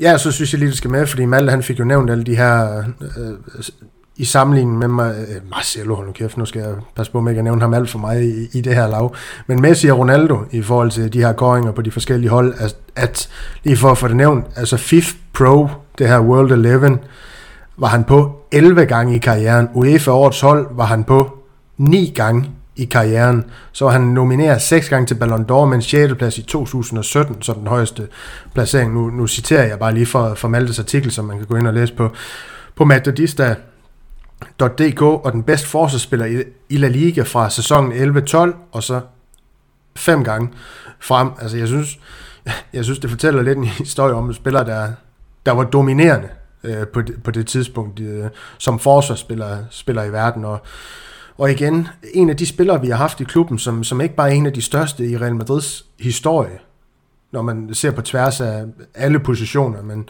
men, men egentlig også i, i fodboldhistorien som forsvarsspiller, også en af de absolut allerstørste. Nu uh, skulle uh, i, i seneste podcast, hvor vi havde del 1 med det her, der spurgte uh, Malte lige ind til Van Dijk i vores snak om Fernando Hierro, men, men igen, Sergio Ramos, det er jo et helt og jeg ved ikke, om jeg, jeg tager munden for fuld her, Malte, hvis jeg siger, at det er jo et helt andet niveau. En helt anden stratosfære end, øh, end Virgil van Dijk. I hvert fald over meget længere tid, kan man sige. Ja. Men det, det vægter også, gør det ikke det, de jo, snakker, jo, jo, det synes det jeg det, altså, det, det gør ja. det jo, det er jo, ingen tvivl Men jeg synes, skal vi ikke, skal vi ikke lukke øh, Sergio Ramos, og så hoppe videre til top 3? Det vi har stemt ind som de, de tre største i, nu skal jeg ikke sige største, nu skal jeg sige største, vigtigste og bedste i, i Real Madrids historie, så, får, så vi får det hele med. Og på den her tredje plads, Niklas, der har vi Kongesøn, vi har Raul. Hvorfor, hvorfor rulle helt op som nummer tre? Ja. Uover den demokratiske øh, beslutning. Er den egentlig det? Det er, øh, jeg vil gætte på, at det er svært for sådan en som Malte at øh, få øje på, fordi han ikke har, har været der så at sige. Altså, jeg var der jo heller ikke øh, sådan for alvor, da han kom til, desværre. Øhm, ikke som et øh, bevidst øh, menneske i hvert fald. det er i midten af 90'erne. Øhm, men men, men det, altså, han, han kommer jo bare... Altså, det, han bryder lydmuren jo, da han kommer frem. Ikke? Han, han får den her debut indskiftning, og så den næste kamp, det er mod Atletico Madrid, hvor han laver et oplæg, og han scorer et mål, og der bliver begået et straffespark mod ham som 17 år, ikke? og så er vi ligesom i gang. Øhm, han er jo også sådan en spiller, som spiller rigtig mange kampe og laver mange mål, men, men hans mål, målsnit er jo ikke Puskas eller, øh, eller, eller Ronaldo eller nogle af de andre store målscorer, vi har haft i klubben. Det, det, han er også en anden type spiller. Han har nogle enkelte sæsoner, hvor han laver rigtig mange mål, men han er også en spiller, som, som har en periode sådan i midten af sin, af sin karriere, hvor at, at der er nogle andre ting. Øhm, der, der, der tæller for ham eller for Real Madrid, hvor han i virkeligheden, altså han er jo på, på alle tidspunkter, er han jo anfører på det hold her, uden os selv, også når han ikke er det. Altså han er jo virkelig en leder, og, og da han kommer frem, og da Fernando Morientes kommer frem, altså der, der kan man jo næsten snakke om, at det moderne Real Madrid bliver født, ikke? men den der helt vilde vindermentalitet, der kommer frem. Altså i de her spillere her, og han er jo kendt som endnu en gentleman på, på banen, Raul, men man skal ikke tage fejl, altså han, han, han går op i at vinde, og det er også det, det man hører fra Castilla-drengene nu, at han er enormt krævende, og han, han har taget den der tyske mentalitet med sig, som han fik fra Schalke 04, øhm, da, han, da han forlod Real Madrid. Og, og ja, altså, jeg, jeg, jeg tror, jeg skriver i artiklen, at, at da han scorer sit sidste mål for Real Madrid, der ved man godt, at det er det sidste mål, han scorer for Real Madrid, fordi han, der var ikke mere tilbage til det niveau, som Real Madrid havde fået på det tidspunkt, fordi det var jo lige da, da Pettis kom tilbage og købte Benzema, som vi lige har snakket om, og købte Cristiano Ronaldo og Xabi Alonso og alt dem her kom ind, og, og det skulle være noget helt nyt, og Kaká og så videre, og der, der vidste man godt, at okay, nu, nu, nu kommer Raul til at, til at synge på sidste vers, i, i hvert fald i Madrid. Øhm, ja, ja, altså sådan som jeg husker ham, det, det er egentlig bare som sådan en, en kæmpe, kæmpe lederskikkelse på holdet også, og, og Fernando Hierro siger det egentlig meget godt, fordi det er svært at sætte, sætte ord på, hvad er det egentlig Raul han kan, som, som er helt vildt godt, altså. Det, det, det, han siger jo, øh, jeg tror han siger sådan noget med, han er jo ikke en, han, er, han var ikke 10 ud af 10 i noget som helst, men til gengæld så er han 8, 8,5 i alt. Så han er jo virkelig sådan en all-round-spiller. Altså han er ikke den bedste tekniker på banen, men han er rigtig god teknik. Han er ikke den bedste afslutter, men han er rigtig god afslutning. Han er, har måske ikke den bedste placeringsevne i hele verden, men det er tæt på, ikke? Altså det er på alle parametre, som man skal have som fodboldspiller, der er han næsten den bedste uden at være det sådan helt. Og han har også, altså der er jo enorm respekt omkring ham, fordi at vi har også nogen som, øh, Ja, Alex Ferguson siger blandt andet, at han er verdens bedste fodboldspiller, efter de har, har, har rundbarberet med i 2004, ikke? og Luis Figo siger, at det er den bedste spiller, han har spillet sammen med, og Pep Guardiola kaldte ham den vigtigste spiller i spansk fodbolds historie, og øh, Jorge Valdano, som, som jo ja, var spiller og var sportsdirektør i, i starten af 00'erne, også kom ind og, og, og kaldte ham deres tids øh, Di Stefano på det her tidspunkt. Så det er jo, det er jo meget mere end en fodboldspiller i virkeligheden, når han kommer ind. Det er, det er jo Ja, det er, det, altså det er jo Madridismoen med nummer 7 på ryggen, kan man sige, der, der løber rundt ind på banen. Øhm, og jeg har også skrevet omkring det her mål her, han scorede til allersidst, at det er et af de mål, jeg har jublet allermest over i min tid som Real Madrid-fan. Altså mere end da, da rammer han øh, udligner i, det, i, i La Decima for eksempel, fordi det var bare sådan, altså det var bare virkelig fedt, når Raul han endelig fik lov til at score igen, ikke? Og så bliver han jo så skadet, og så, og så er det det, desværre med ham. Øhm, og så kommer han jo så til Schalke og, og genopfandt sig selv, kan man sige, øhm, og blev også en stor spiller der. Øh, og, og ja, Altså jeg håber bare, at han øh, har succes nok med Castilla til, at han en dag får lov til at blive førsteårstræner. Det vil, det vil altså kunne noget. Ja, lige præcis. Jeg synes, du opsummerer rigtig, rigtig fint det her med Raul. Han, han bløder Vita, han bløder Madridismo. Øhm, og så vil jeg lige hive en bid frem fra din artikel, Niklas, hvor du øh, citerer Kian Sobani, den her ja, anerkendte øh, Real Madrid journalist i virkeligheden, ekspert, øhm, hvor du skriver, at Real Madrid har en stor historie for legendariske fodboldspillere. Eller du skriver ikke, det er det, du citerer. Sobani for have sagt, Real Madrid har en stor historie for legendariske fodboldspillere, men hver generation har en definerende spiller, der har så mange coronas pumpet ind i sine år, at du undrer dig over, hvor i universet de kommer fra. Disse spillere, der er en håndfuld af dem, transcenderer alle og sidder ved deres eget bord. Raul er en af de udødelige. Også selvom hans fulde styrke var kortere, end vi havde håbet. Og netop det her med, at han er en af de udødelige, Niklas, det er måske også derfor, du slutter hele din tekst der med, at, at du drømmer om, at han gør sig fortjent til at stå i spidsen for Real Madrid. En dag via sit virke som Castilla-træner lige nu. Og det skal også være spændende at se, om den drøm den går i opfyldelse på et eller andet tidspunkt. Det kan jo være, at han, stille og roligt bliver kørt i stilling til det. Malte, har du øh, mere tilføj til, til Raul? Nej, men jeg synes, man skal gå ind og læse artiklen, øh, fordi det er, det er, det er en af de her spillere, som vi vidste, at, øh, at Niklas skulle skrive om. Fordi øh, jeg har jo ikke, øh, jeg ærger mig over, at jeg ikke har kunne opleve ham på samme måde, men, øh, men man må lytte, og man må lære, når, øh, når I fortæller om, hvordan det var at opleve ham her, fordi øh, han har en helt særlig øh, rolle øh, at spille for, for alle Real Madrid-fans, der er lidt ældre end jeg, eller har oplevet ham øh, mere end jeg har, så så ind og, ind og læse om, øh, om den her legendariske spanier. Ja, men så er det da pudsigt, du kom til at skrive om, om den næste på listen. Fordi ham har du da i sandhed heller ikke oplevet. Det er der ikke nogen af os, der kan man sige. Måske kun, Jesper. Ja, kun, kun Jesper. Ja. Alfredo Di Stefano, han kommer ind på en flot, flot anden plads på, på vores top 20 over de, de bedst, vigtigste og største spillere i Real Madrid's historie, Malte. Øhm, nummer to, fair nok, eller hvad? Ja, det synes jeg. Øh, jeg havde ham nok øh, i første omgang som nummer et, men jeg tog også bare... Øh, jeg, altså jeg havde ligesom, jeg vidste, hvem der skulle være nummer et og to. Eller jeg vidste, hvilke to spillere, der skulle være i top 2, lad mig sige det sådan. Og der havde jeg først placeret øh, Di Stefano som nummer et, men øh, gik også ind til den her samtale, vi skulle have om øh, med et rimelig åbent sind, fordi jeg var egentlig til falsk for, for et godt argument, fordi jeg var ikke helt sikker. Og øh, den gik så den anden vej. Så han, han endte på en anden plads, men øh, når man dykker ned i, hvad hvad folk skriver om ham her, Di Stefano, og, og hvad han ligesom har udrettet, så er det, altså det er jo virkelig, virkelig øh, svært at, at placere ham på en anden plads, fordi at, altså det er jo, ja, altså, vi skal ikke sidde og citere alle de store øh, spillere og trænere og alle muligt, der har sagt alt muligt om ham, men det, altså, det virker som om, at, at alle simpelthen har oplevet en, øh, et unikum af dimensioner, når de, har, når de har set ham spille. Altså en leder og en tekniker og en afslutter og en spilskaber og en forsvarsspiller og alt muligt på en gang. Altså han var det hele på den bane der, og han tog bare den der lederrolle på sig.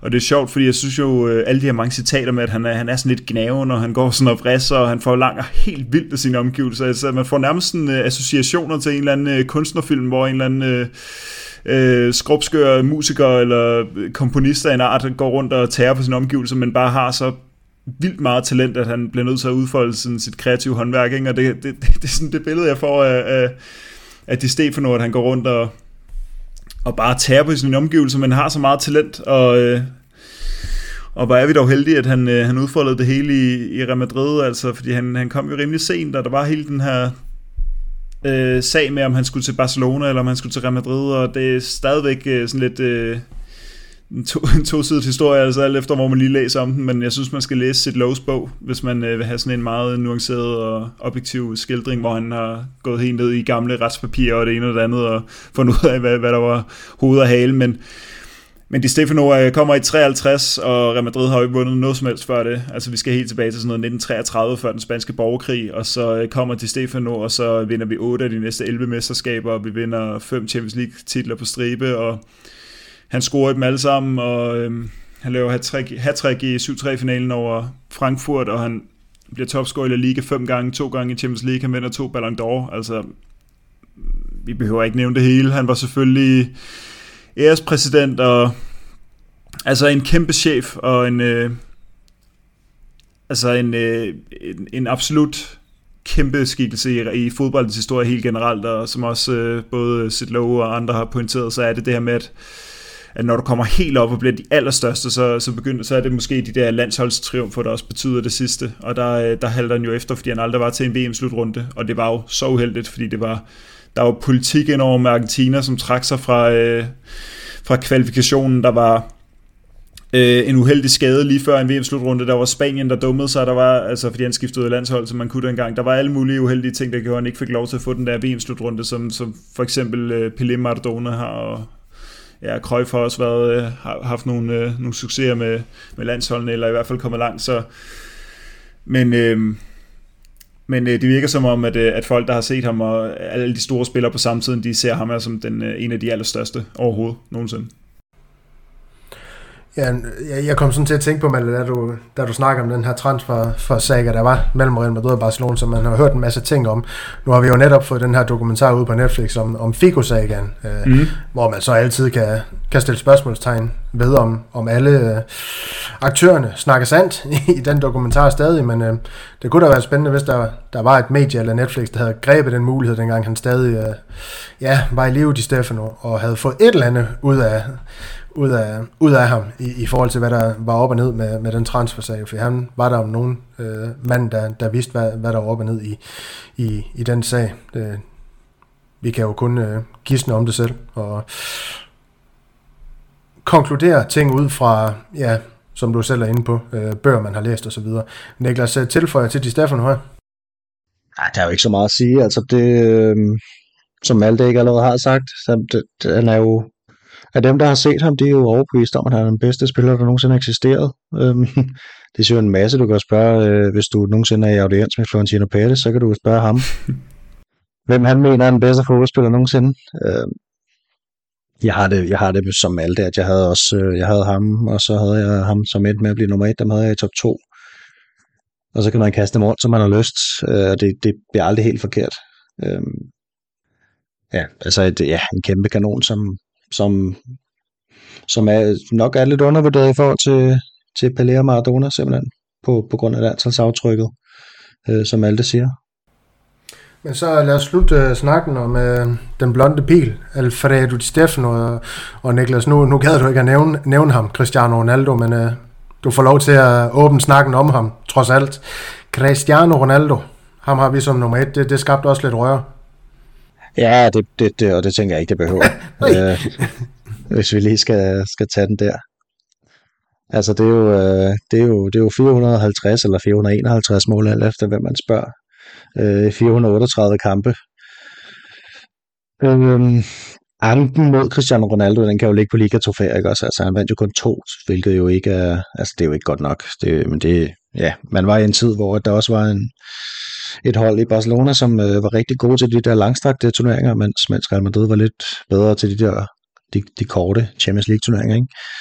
Øhm, men ja, altså det er jo en, det er jo en, han kom jo til Real Madrid dengang, at øh, Florentino Pérez han kom tilbage til, til klubben i en, i en storstilet aktion, og i en meget storladen præsentation på Santiago Bernabeu, øh,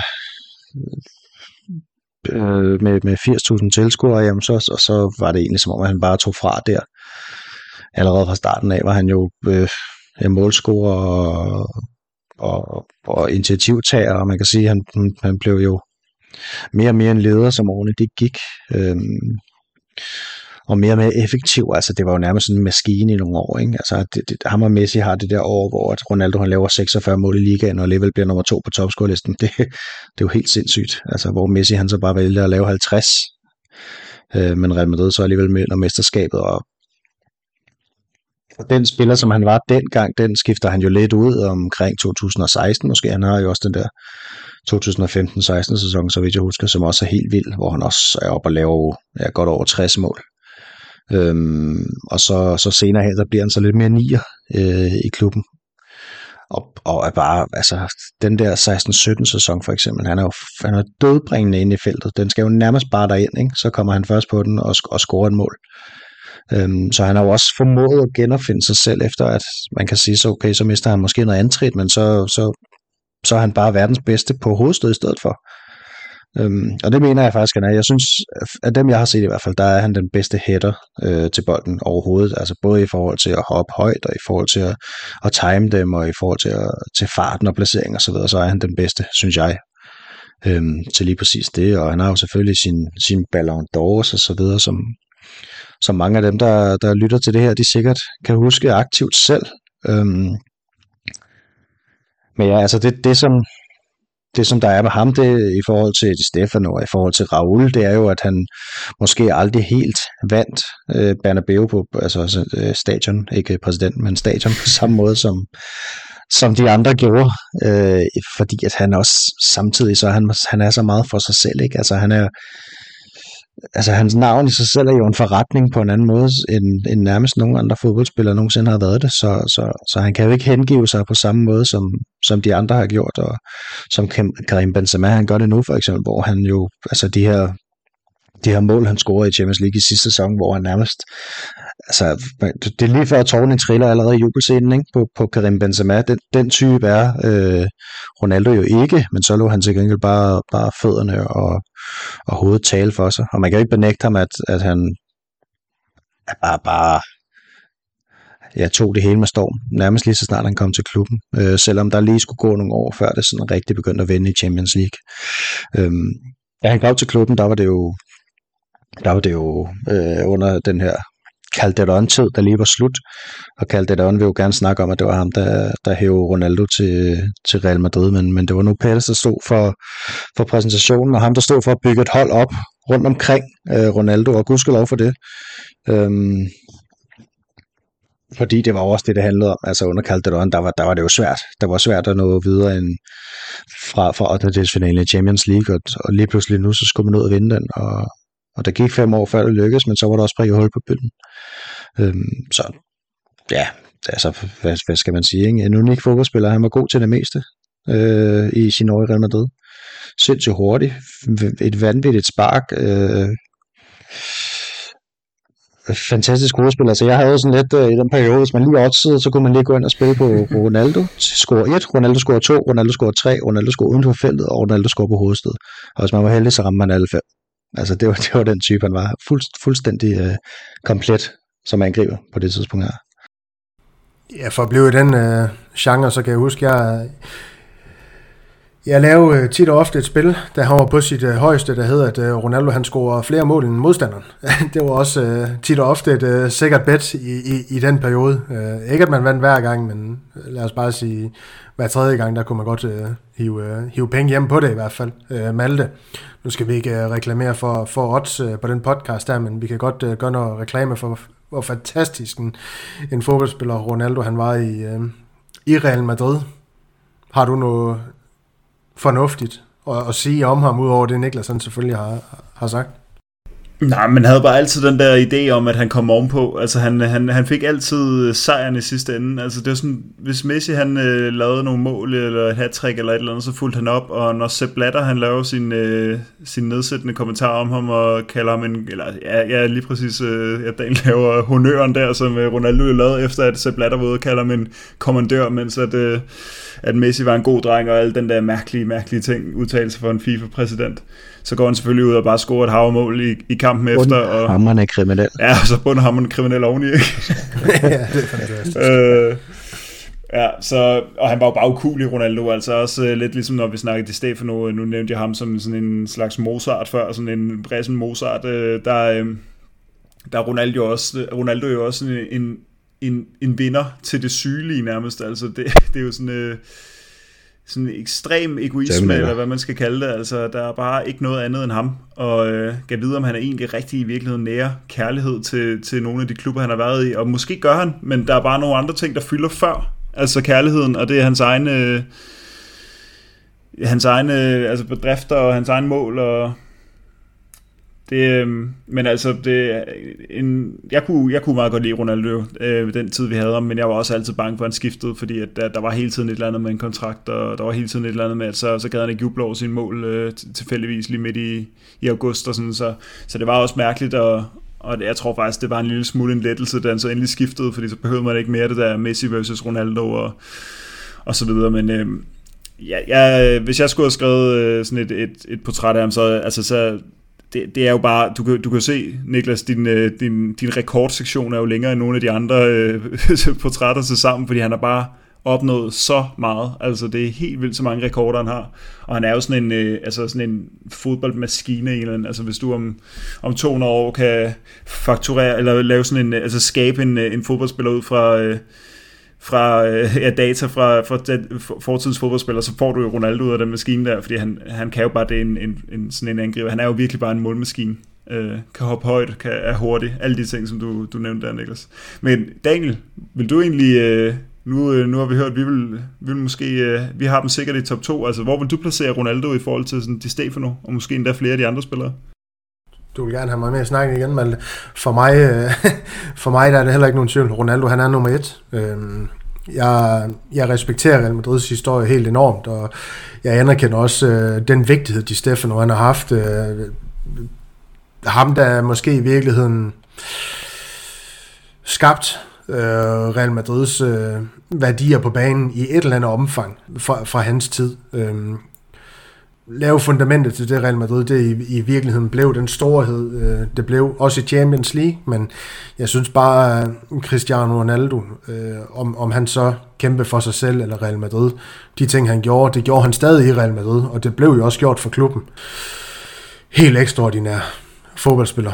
Og så kan man altid, ja, den debat, den gider vi ikke til at åbne op for, hvem der er den bedste i historien af, af, af ham og Messi, men det er jo en af, en af de to, i min optik, Ronaldo, øh, ja, den, den største i, i Real Madrids historie, og der kommer til at gå rigtig, rigtig lang tid, før vi skal tale om øh, en spiller, der, der, der kommer til at, til at overgå ham. Det, det er der ingen tvivl om, men det er også tæt mellem Di Stefano og, og Cristiano Ronaldo. Det skal, man, det skal man huske på, at der er jo ingen, der siger, altså igen, havde, havde der været fuld med, øh, eller antal af, af medlemmer i crew til, til den her demokratiske udvælgelse, så kan det godt være, at det havde set anderledes ud.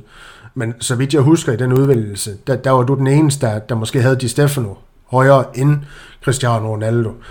Øhm, så, så det fortæller også en historie om, øh, uanset alder, uanset øh, dit og dat, jamen, så, så, så vægter han bare højt ham her portugiseren. Øh, han har sat en markant aftryk på, på Real Madrids historie. Øh, og så ja, jeg, jeg synes, der er en, i forhold til det, du nævner, Malte, med, med, med alt det, han har bedrevet, så synes jeg, det er ret interessant at se det her med, at han havde måske svært ved at overgå, altså han har tre Petitje-priser, det vil sige, Messi, han har jo, øh, nu vil ikke sige Volta eller Liga, målscoringsmæssigt, men det har han jo et eller andet omfang øh, i den periode, men i, så i Champions League i samme periode, Ronaldo 12-13, Ronaldo 13-14, Ronaldo 14-15, Ronaldo 15-16, Ronaldo 16-17, Ronaldo 17-18, og det er igen den her historie om en big game player. Jeg siger ikke alle kampe i Champions League, de er store, men der var også noget med en Ronaldo, der egenhændigt i visse kampe sendt Real Madrid videre. Man kan nævne en kamp som mod Wolfsburg, hvor vi var nede 2-0 øh, fra den første kamp på udebane, og så han scorer hat på, på hjemmebane og sender os videre med, med en samlet 3-2.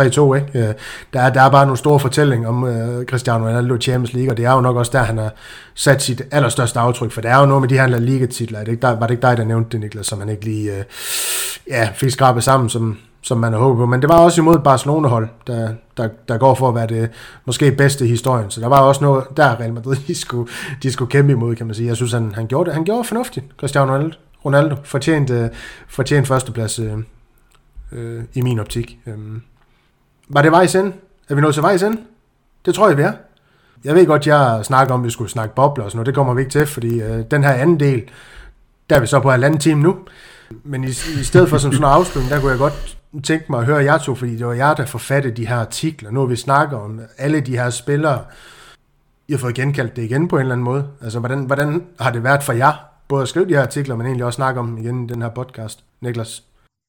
Selve processen med at skrive dem, det var jo øh, det var både lærerigt og, og sjovt og ja, sådan besættende nærmest, ikke? Altså, det, det, det, det, det, det var bare det der øh, sådan kildemateriale og research og sådan noget, det, det er jo ret sjovt at dykke ned i, og man får lige læst øh, nogle bøger næste gang øh, med alt det, jeg har læst. Eller nævnt øh, Sid Lowe's øh, Kærlighed og had i La Liga, hedder den vel på dansk, blandt andet, som, som, som sagtens kan anbefales om, om både Real Madrid's og Barcelonas øh, historie, helt tilbage til, ja, til starten nærmest. Øhm, der, der, er jo, der er jo nogle virkelig interessante historier her fra en anden tid, end den vi er i nu. Øhm, som, som har været spændende at dykke ned i, og som jeg også håber har været spændende at læse om, når, når man, hvis man har læst øh, hvis man har læst vores top 20. Øhm, hvis vi skulle lave en liste en anden dag, så er det sgu ikke sikkert, at den ville se ud på præcis samme måde. Altså, det er jo, selvom vi så er det samme mennesker, ikke? Det, altså, toppen skulle nok se, se lige sådan ud, men, men bunden skulle måske se ud på en anden måde. Øhm, ja men, men, men det har været, det var sjovt at, at lave øvelsen, og det er også øh, rart lige at få det opfrisket, det var efterhånden øh, tre måneder siden, vi startede med det. Malte, jeg har lige hørt om noget, hånden på hjerte, fordi I har også læst hinandens artikler og sådan noget der. Følte man, man skulle overgå hinanden? Nej, nej, overhovedet nej. ikke. Der var ikke, der var ikke noget der? Nej, der var ikke noget intern øh, rivalisering overhovedet. Nej, nej. Så bare anerkendelse af hinandens arbejde? Ja da, fuldstændig.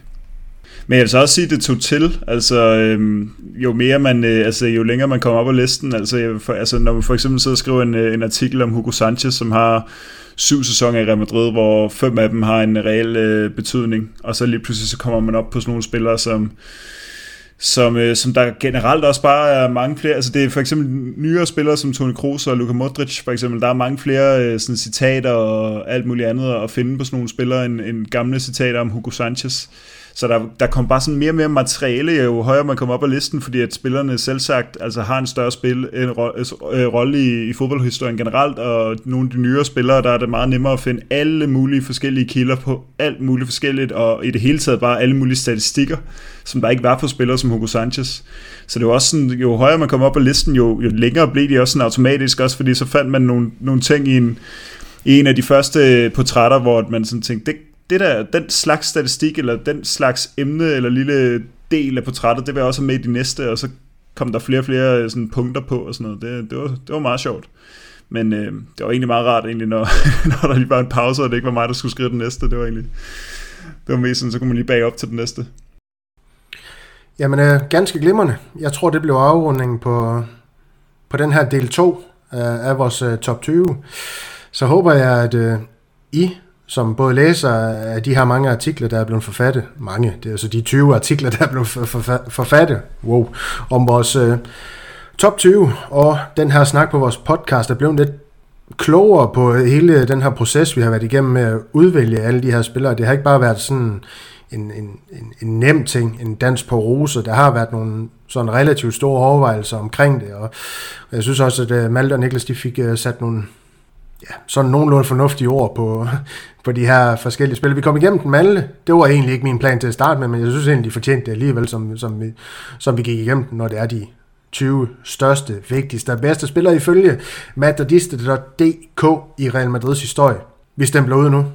På genhør derude. Alla Madrid. Nada más.